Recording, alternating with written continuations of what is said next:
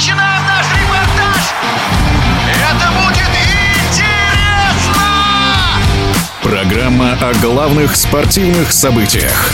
Спортивный интерес.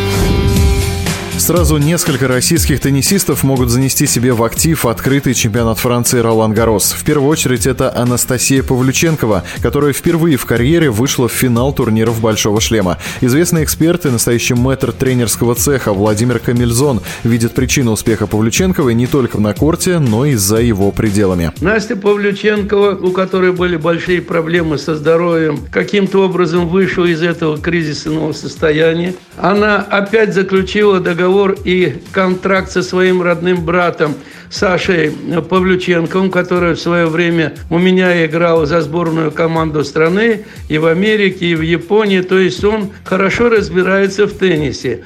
Но вы знаете, как у родственников всегда бывает, они уже работали между собой, какие-то разлады, но жизнь показала, что лучше родная любовь, чем антагонизм. Я думаю, что то, что Павлюченко начала работать с Сашей, это и дает большой результат. Конечно, выдающееся достижение. Особой похвалы заслужил и российский смешанный дуэт Елена Веснина и Аслан Карацев. Эта пара впервые выступила вместе и сразу дошла до финала Ролан Гарос в миксте, уступив в решающем матче на тайбрейке. Обидно, но результат все равно блестящий, особенно для Елены Весниной, которая вернулась в большой теннис после трехлетнего перерыва в связи с рождением ребенка. А Владимир Камильзон считает, что у дуэта Веснина-Карацев есть большое будущее, в том числе олимпийское.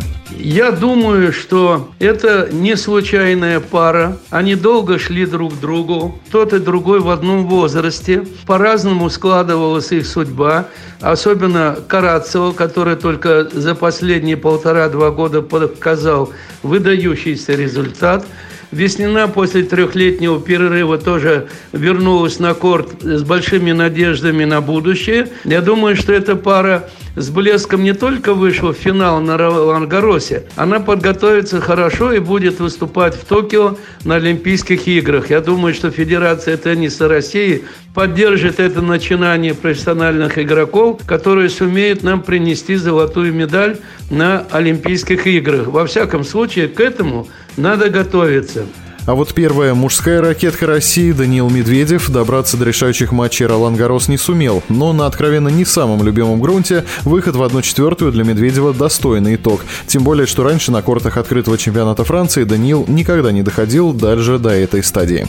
Э, мы не должны так сильно расстраиваться, потому что Медведев еще не в той большой кондиции, в которой он находится для того, чтобы одерживать победы. Потом надо отдать должное его противнику. Циципас э, просто здорово играл. Я вообще наблюдаю за ним. Он показывает высокие результаты. Но чтобы так здорово играть, как он играл против Медведева, я его вижу впервые. Он настолько был заряжен, настолько был, я бы сказал, одержим на победу, что то, что мы наблюдали игру, которая была на равных правах, я думаю, что это был один из лучших матчей на Ролан Гаросе на сегодняшний день. Напомню, своим экспертным мнением о выступлениях российских теннисистов на Ролан Гарос в интервью радиодвижения поделился мэтр тренерского цеха Владимир Камильзон. Спортивный интерес.